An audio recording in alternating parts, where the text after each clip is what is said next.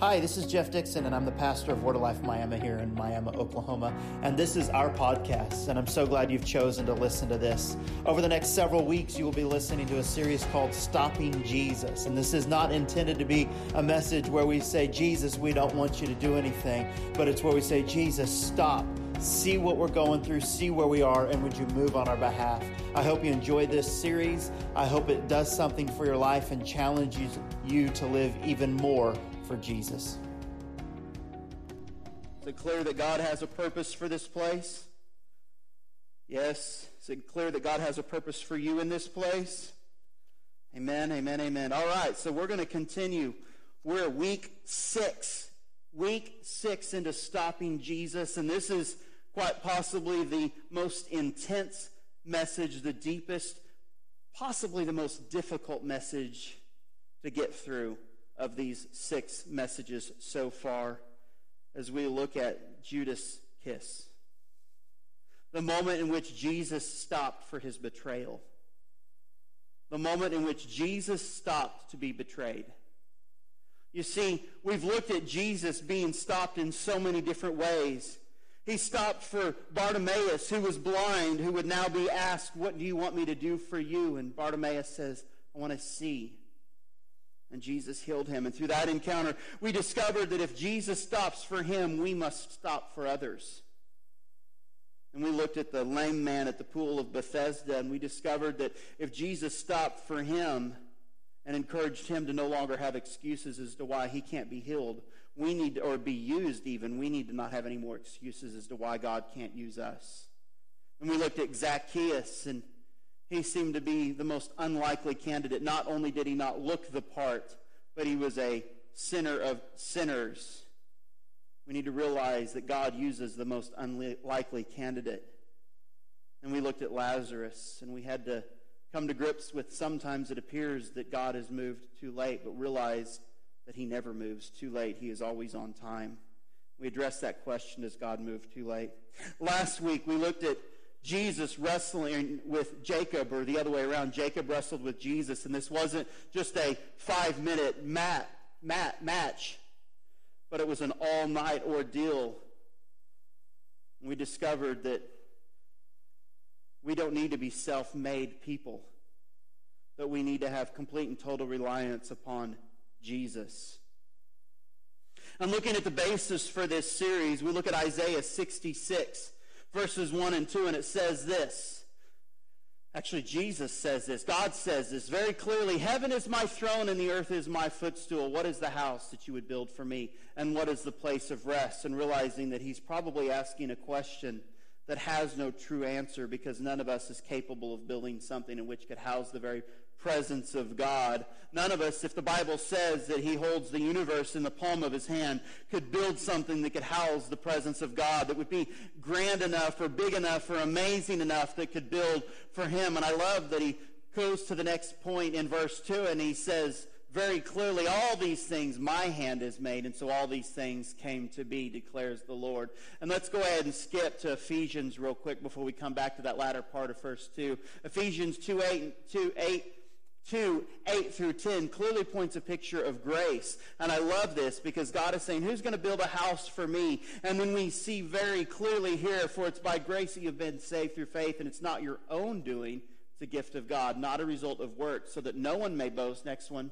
For we are his workmanship, created in Christ Jesus to do good works, which God prepared beforehand that we should walk in them. You see, just as heaven being his throne, the earth his footstool, God, I could say facetiously asks, maybe, I don't know, I wasn't there, but he, in my mind, is asking something that is unattainable. We also have to realize that salvation is unattainable without him. There are no works that we could do to earn salvation. So we see a picture here that God says back in verse 2 of Isaiah 66 that all these things my hand has made. And we also realize in Ephesians 2, 8, 9, not a result of works, that no one may boast, for we are his workmanship. Do you see the connection there? And then wrapping it up in the latter part of verse 2 of Isaiah 66. I know I'm jumping all over the place here between these two scriptures. Good thing it's easy to follow. It says, But this is the one whom I will look. So we've established the fact that God's going to do a work. but who's he going to look? And I want to be that person.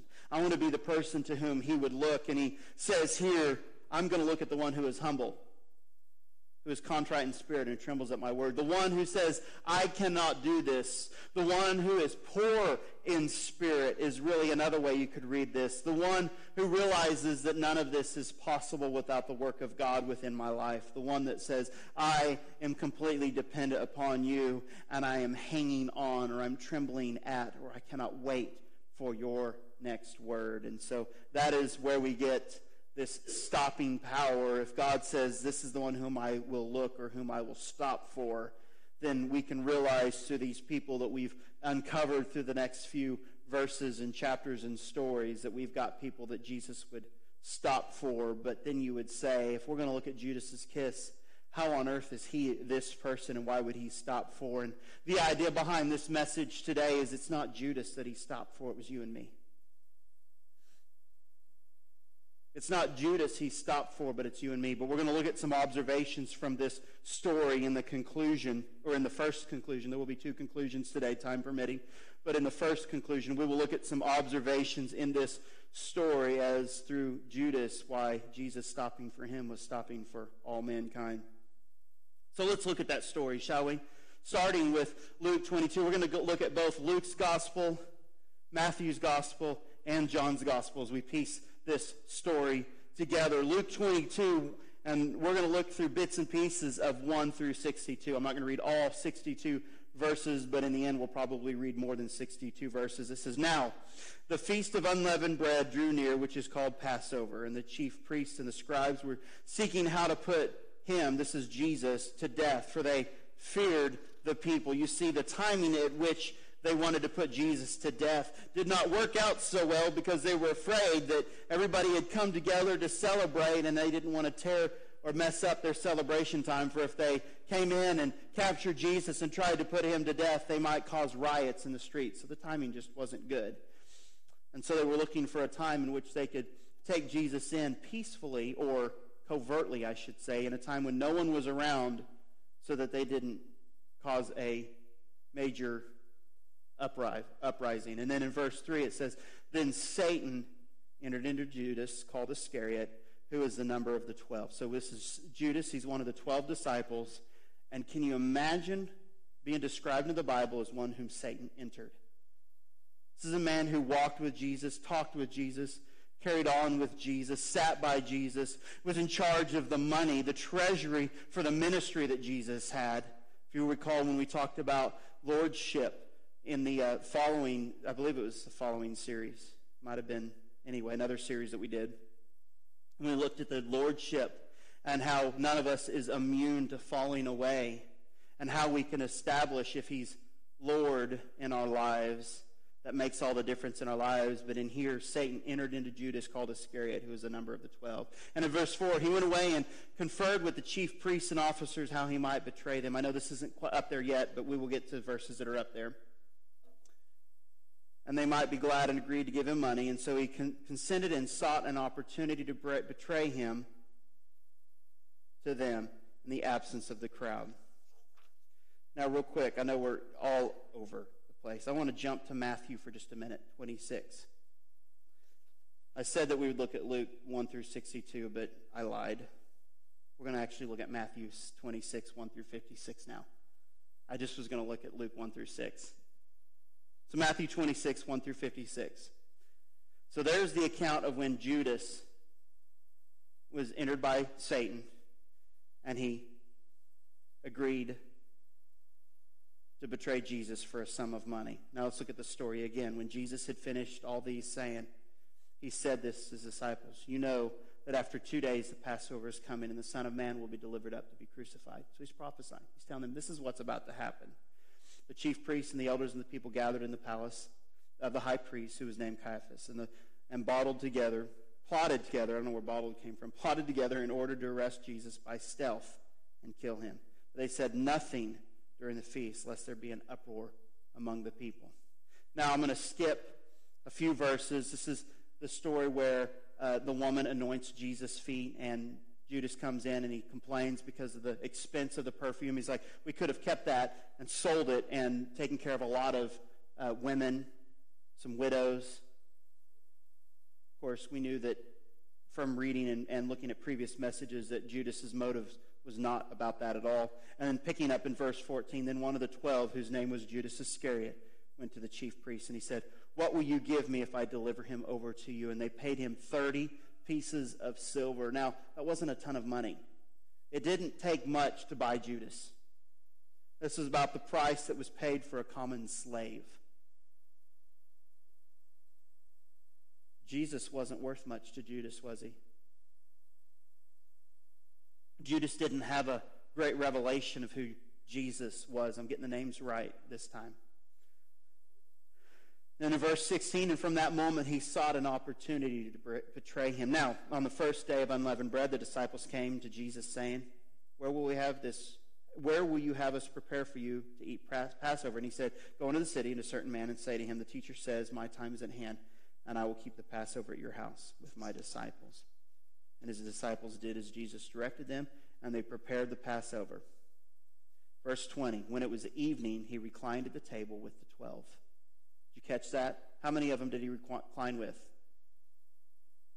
All 12 of them. Do you think we know, we'll read here in just a minute, we know Jesus is aware of Judas's heart and his scenario because we read out here in 21.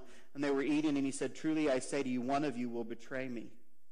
And as they were very sorrowful, they began to say to one another, Is it I, Lord? And he answered, He who has dipped his hand in the dish with me will betray me. And the Son of Man goes as, as it is written of him, and woe to that man whom the Son of Man is betrayed. It would be better that that man had never been born. Judas would betray him. Who would betray him answered, Is it I, Rabbi? And he said to him, You have said so. So in verse 20, it says, When it was evening, he reclined at the table with the twelve. And then he goes on to say, One of you is going to betray me. Very important thing to realize. He was still sitting with the twelve. Now, skipping now to verse 45, this is the stopping moment. So Jesus has now gone into the Garden of Gethsemane. He has prayed. He has sweat blood. He has asked, Lord, if this cup would pass before me, that would be great, but not I, my will, but your will be done. He's had this exchange with some of the disciples that were with him, three of them to be exact, and they couldn't even stay awake. And he has this phrase, could you not tarry one hour? Couldn't you just stay awake for one hour? I'd like to say that to some people as they gather to hear sermons at times. Could you not stay awake for 35 minutes? And in verse 45, he says, He came to the disciples and he said to them, Sleep and sleep and take your rest later. See, the hour is at hand, and the Son of Man is betrayed into the hands of sinners. Rise, let's go. Seeing my betrayer is at hand. Isn't that interesting? He says, Here, he's coming. The one who would betray me. If you realize they had tried to stealthily take Jesus, try to sneak up on him, but Jesus sees them coming. He knows their intent and their purpose. He knows our intents and our purposes. We can't hide anything from him. There's no secrets. There's no hidden agendas or motives when we come into his presence. And while he was still speaking in verse 47, Judas came, one of the twelve, and with him a great crowd with swords and clubs from the chief priests and elders of the people. So this is the moment Jesus stops for you and me. Now the betrayer had given them a sign saying, The one I will kiss is the man. Seize him. And he came up to Jesus at once and he said, Greetings, Lord. Greetings, friend. No, he says, Greetings, Rabbi. He still hasn't figured it out, has he? And he kissed him. Now Jesus said to him, Friend, do what you came to do. Then they came up and laid hands on Jesus and seized him. And behold, one of those who were with Jesus stretched out his hand and drew his sword and struck the servant on of the high priest and cut off his ear. And Jesus said to him, dude was a bad, bad, bad aim. Because I imagine the ear wasn't the target. I'm just saying. I feel like this is me. I'm to get you. Oh, your ear. I'm just going for your neck. Then Jesus said to him, Put your sword back into its place, for all who take the sword will perish by the sword. Now I want to look at that account in Luke for just a minute. We'll just jump there. I don't think this is going to be on the screen either. Luke 22, verses 47 and 52 through 52, it says, While he was still speaking, there came a crowd, and the man called Judas, one of the twelve, was leading them, and he drew near to Jesus to kiss him. But Jesus said to him, Judas, would you betray the Son of Man with a kiss? And then those who were around him saw what would follow, and they said, Lord, shall we strike with the sword? And one of them struck with the servant with the high priest and cut off his right ear. But Jesus said, No more of this. Listen to this. And he touched his ear and healed him. You see, this is a picture of what Jesus would do for mankind because there's a scenario here where man would need to hear. They would need to hear who the king is. Now, not just a hearing that we are sitting in this room and you're hearing my voice, but a, a, true opening, a true revelation of who the King is. A moment like the disciples when Jesus walked on water and revealed himself to them as King, as the Messiah, as God, sent as man. This person here has now had an encounter with the power of God. Now, we don't hear more, we don't read more, we don't see more about what this, this soldier had encountered post ear cut off, ear put back on. But can you imagine in this moment how this man must have filled, felt taking Jesus into custody? For he came to accuse only to be dealt with with the power of Jesus. And we're going to look more at that in my observations in just a minute. So going back now to Matthew's account verse 53, and this should be on the board. So Matthew, Matthew's account, verse 53. Do you think that I cannot appeal to my Father and he'd once send more than 12 legions of angels. So the ear's been cut off. He's healed the angel. Now he's looking at the masses and the multitudes, probably addressing Judas in this moment. And he says, Do you think that I cannot appeal to my Father and he will once send me more than 12 legions of angels? But how then should the scriptures be fulfilled? That it must be so.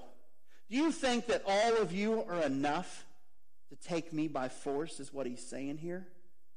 You see, he stopped not for Judas, not for the multitudes, but he stopped for you and me. And then the next verse.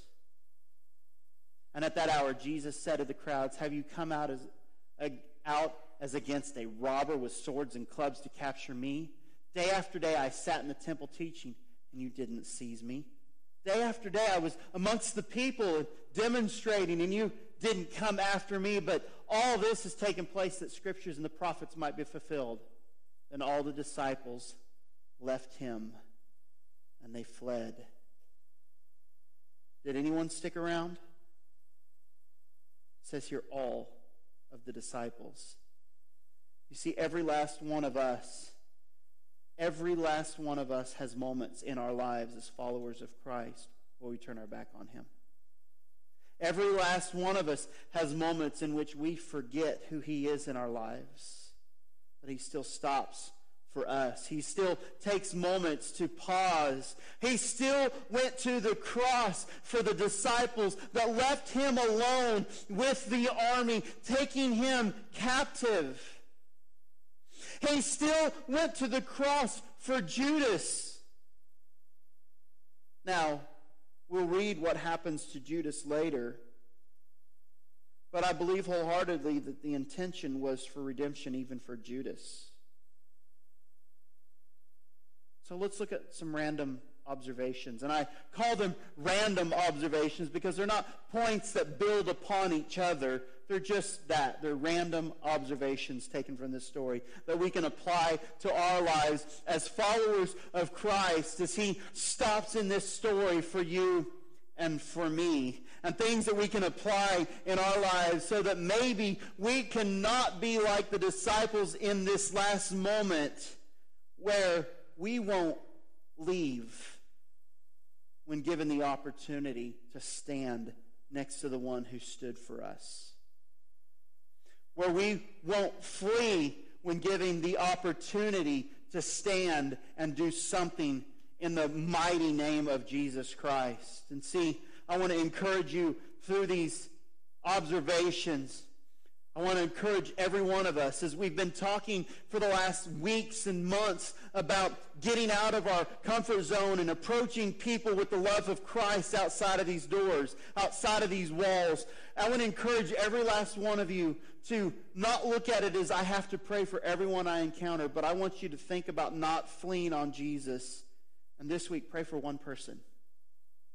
Let's simplify it. Let's begin to pray for one person a week outside these four walls. One person. And I can tell you one will lead to three. Three will lead to ten, and ten will lead to every opportunity you possibly can. But let's just start with one. Let's get an attainable goal. Can we do that? Can we start praying for one person a week outside of these walls that we don't know? And show them the love of Jesus that he has shown for us. For Jesus in this moment, again, he didn't stop for Judas. He stopped for you and for me. So let's look at these observations. Number one, Satan knows our weakness. It's kind of a daunting thing to think of.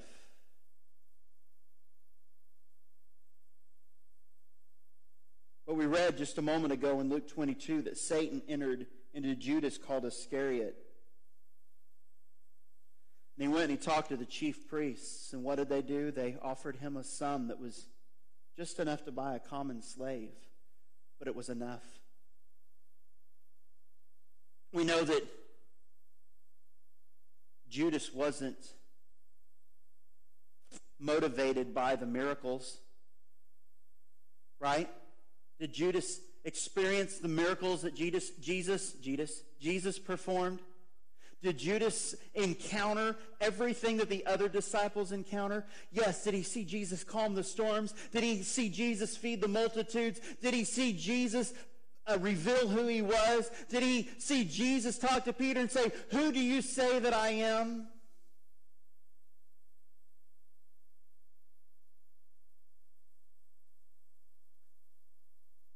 Satan knows right where to get us.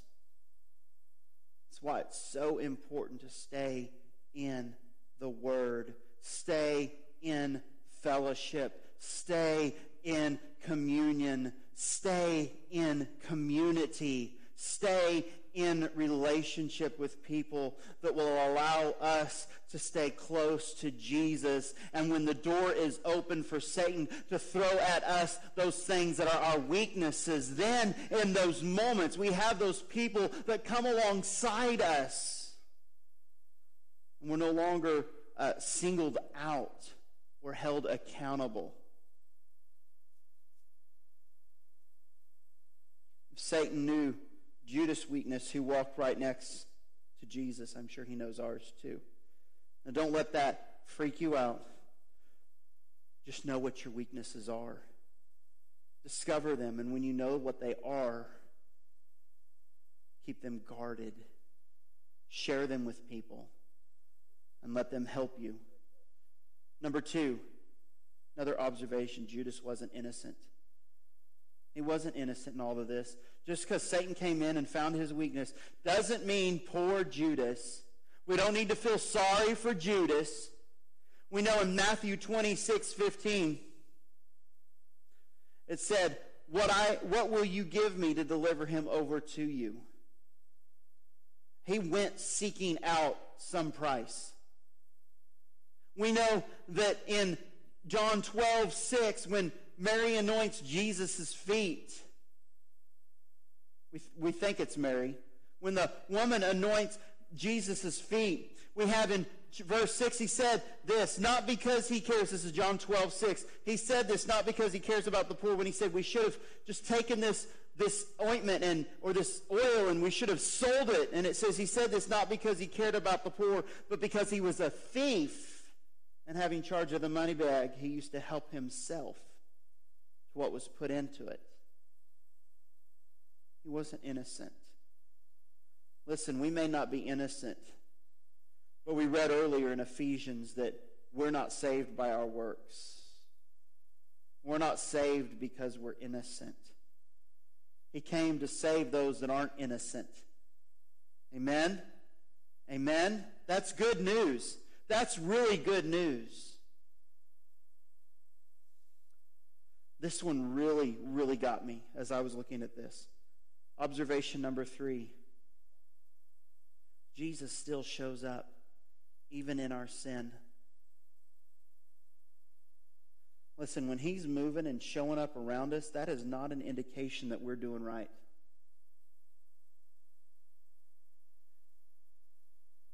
I've known time and time again of ministries and ministers that their, their ministry was exploding. Churches were growing. Acts of God, signs and wonders were following them everywhere they went, but they were filled with sin. Extramarital affairs. I know one of the fastest growing churches in the United States, the pastor was an alcoholic and was recently removed from his church. Wow, this sure is encouraging, isn't it? But listen, here's the cool thing.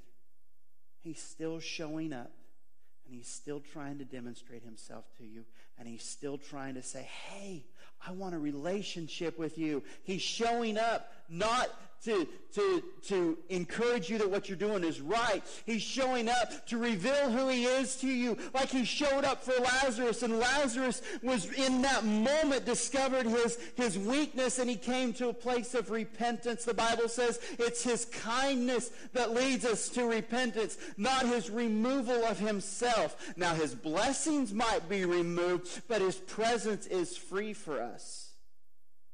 And in Matthew 26 20, it said this in this story we just read that when it was evening, he reclined at the table with the twelve. Just before he pointed out to Judas and to everyone else what Judas would do, he was reclining at the table with the twelve. He wasn't just standing in the room, he was relaxed in their presence. He was fully there. He still shows up. But he desperately wants us, desperately wants us to deal with our flesh when he shows up. Because I can tell you there's a fullness that we're missing out when he shows up, when our sin is getting in the way. And number four, safety is found in our Lord in his lordship. I mentioned earlier that Satan knows our weakness and Judas wasn't innocent. But see, here's the ticket. Here's the truth. Here's the moment that we can discover and figure out how to keep those first two things from really messing up who we are in Christ. And that's from that message that I preached several months ago, and it's found in Matthew 26, 21, when Jesus it says, as they were eating, he said, Truly I say to you, one of you will betray me. And this and they were very sorrowful, and they began to say to one another, Is it I, Lord? Of course, those that were saying that, it wasn't them. And 23 answered, He who dipped his hand in this dish will betray me. And the Son of Man goes as it was written to him. But woe to that man whom the Son of Man betrayed. It would be better that he had, that man had never been born. And Judas, who would betray him, answered, Is that I, Rabbi? Not Lord, but teacher. He had no place in Judas' life as Lord. He wasn't in control. And listen, when Jesus is truly Lord, when he has lordship in our lives, when he has pre- preeminence, when he is placed in our lives, when we put him in that place where he has total control, then those doors, those buttons, those things that the enemy knows how to push, no longer even available to push because we aren't living for us. We're living for him. And then the last observation I want to make, which is pretty groovy. It's just one of those cool. It's just a cool observation. And it's this Jesus surrendered in strength. He wasn't weak. He wasn't weak. He was strong. He surrendered in strength. Luke 22, 47 through 52. While he was still speaking, there came a crowd, and the man called Judas, one of the twelve, was leading them, and he drew near to Jesus to kiss him. But when he said to him, Judas, what uh, would you betray the Son of Man with a kiss? And when those who were around him saw what would follow, they said, Lord, shall we strike with a sword? And one of them struck, we read this earlier, the servant with the high priest and cut off his ear. But Jesus said, No more of this. And he touched his ear and he healed him. Surrendered with strength. Even saying, I could call down from heaven legions. None of you can take me. He offered himself. When we look at the cross later on, and he's upon the cross and he gives up his life and he says that phrase that Eli, Eli, sabachthani, whatever. I know I shouldn't have even said that because now I look dumb. It's not about me, it's about him. Bible says he offered up his breath. He offered up his life. No one could take the life of Jesus. He gave his life. The Bible says, For God so the world, he gave his son. No one could take Jesus. He was a strong sacrifice, and he surrendered in strength. But you see, Judas wasn't the only one who turned on Jesus in this story. In my official clothes. Peter did too. Peter turned on Jesus as well. An interesting situation here in this passage of Scripture. Jesus looks at the disciple and says, One of you will betray me. And Judas has to kind of, one of you will, the one who dips his cup. But in that same passage, he looks Peter in the face and he says, But you will deny me. One of you will betray me, but Peter, you will deny me. The same story. In the same setting. You see, Jesus still reclined with Peter. He still reclines with us. And in Matthew 26, 31 through 36, it says, Then Jesus said to them, You will all fall away because of me this night. What? Judas will dip, or will betray me. Peter, you'll deny me, but you all will fall away. For it is written, I will strike the shepherd, and the sheep of the flock will be scattered. But after I'm raised up, I will go before you to Galilee. Peter answered, answered him, Though they all fall away because of you, I will never fall away. Jesus said to him, Truly I tell you, this very night before the rooster crows, you will deny me three times. I feel like Charles Dickens is writing this. Peter said to him, Even if I must die with you, I will, not, I will not deny you. And all the disciples said the same. Then Jesus went with them to a place called Gethsemane, and he said to the disciples, Sit here while I go over there and pray.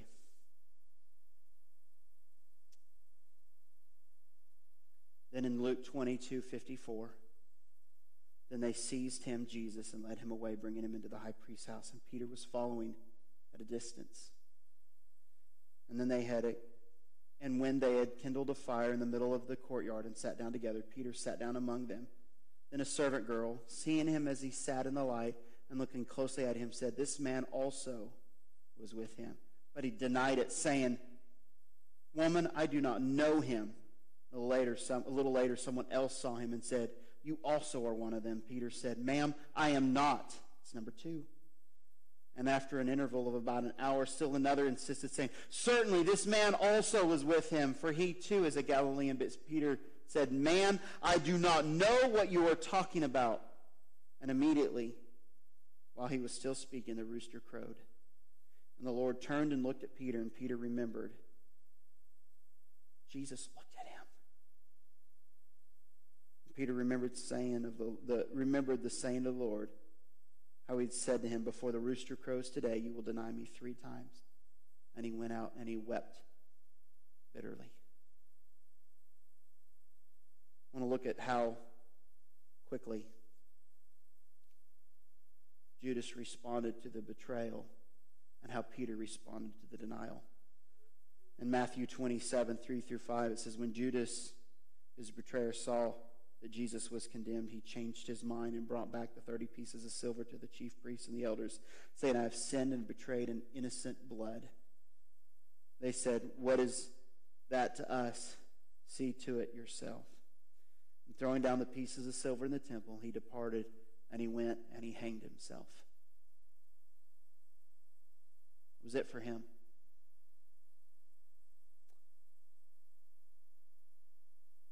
We just read at the end of Luke 22, verse 62. Peter wept bitterly. Judas ended his life, Peter wept. Judas was not repentant. He wasn't sorry for what he was did, well, for what he did. He just changed his mind. Peter was sorrowful, sorrowful for days.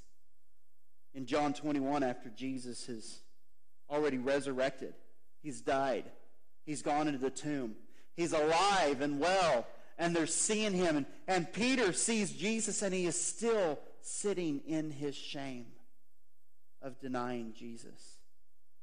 And in the Passion Translation, John 21, 15 through 19, Peter's been out catching fish again, and Jesus has delivered them some fish. Peter disrobes from the boat when Jesus calls them to the shore, and he swims. He takes off after Jesus, and Jesus begins to feed them. And says in verse 15, after they had breakfast, Jesus said to Peter, Simon, son of John, do you burn with love for me more than these? Pointing to the disciples that are around him. And Peter said, Yes, Lord, you know that I have great affection for you. Listen to the difference. Jesus is like, Do you burn with love for me? Peter's like, I have great affection for you. Peter is still sitting in his shame. If I burned with love for you, then I wouldn't have denied you. My actions have shown that I can't burn with love for you, but I have great affection for you. Jesus says, Then take care of my lambs. Jesus repeated his question a second time Simon, son of John, do you burn with love for me? And Peter answered, Yes, my Lord. You know that I have great affection for you. And take care of my sheep, Jesus said. Then Jesus asked him, Peter, son of John, do you have great affection for me? And in this moment, something clicked in Peter. You can only imagine it had to because it says Peter was saddened by being asked a third time. You see, Peter denied Jesus how many times? Three. Jesus is setting the right, the course in which Peter had taken by not just once, Peter didn't just deny Jesus once. Not just twice does Jesus ask Peter about love. G- Peter denied Jesus not just once, but twice. This third time after Jesus says, Do you burn with passion? Do you burn with passion? Jesus now brings it down to the mode in which Peter can receive healing and repentance and forgiveness more than anything. And Jesus asks him again, Peter, son of John, do you have great affection for me? Coming to where Peter was, and Peter saddened by being asked a third time, says, My Lord, you know everything. You know that I haven't been truthful with the first two times you asked me. I just couldn't get past my actions. But you really know my heart. You know where I'm coming from. You know that I really do burn with love for you. Jesus replied, Then feed my lambs. Peter, listen, when you were younger, you made your own choices and you went where you pleased. But one day when you're old, others will tie you up and escort you where you could not choose, and you will spread out your arms. Jesus said this to Peter as a prophecy of what kind of death he would die for the glory of God. He said, Peter, this is a repeat the first time he came across Peter now, and he says, with Peter in full repentance, with Peter sitting in a place of burning, passionate love for Jesus, he says, Follow me. You see, Peter denied Jesus three times, and G- Peter now is in a situation where he has loved Jesus verbally overcome his actions to the point that Jesus says, Your actions now are going to show how much you love me. You see, we are not called to love Jesus based on our actions. Jesus is reminding Peter, I love you unconditionally. You can love me not in your past, but love me today, and your future will now be written as one who loves me. And I ask you today in this place, are you going to approach Jesus based on what happened yesterday? Or are you going to approach Jesus based on your destiny? Are you going to love Jesus based on how you treated him yesterday? Or are you going to love Jesus based on the fact that he still has a future for you? And a plan for you. You see, both Judas and Peter turned their backs on Jesus. Jesus. Both had some form of guilt. Judas hanged himself, but Peter was restored. And this is what I'm here to say today what you did yesterday can either remove you completely from the saving power of Jesus Christ, or what you do right now can restore you completely to your destiny. well, I sure hope you've enjoyed today's podcast. I hope it's challenged you and enriched your life. I hope it's helping you live a life closer to service with Jesus Christ. Hey, if it's done anything for you today, if it's meant anything, we could use your support, and there's several ways you can do that. First off, you can pray for us. Pray as we're doing our church plant here in northeastern Oklahoma that God is totally blessing all of our efforts, but also in the area of support. If you want to give financially to what we're doing, you can go to our website at WLMiami.com That's W L M I A M I dot com and click on the give tab and go through the process there to contribute. And also, if you are in the area near Miami, Oklahoma on a Sunday morning, why don't you join us for our live experience at 10 a.m.? We'd love to see you. God bless.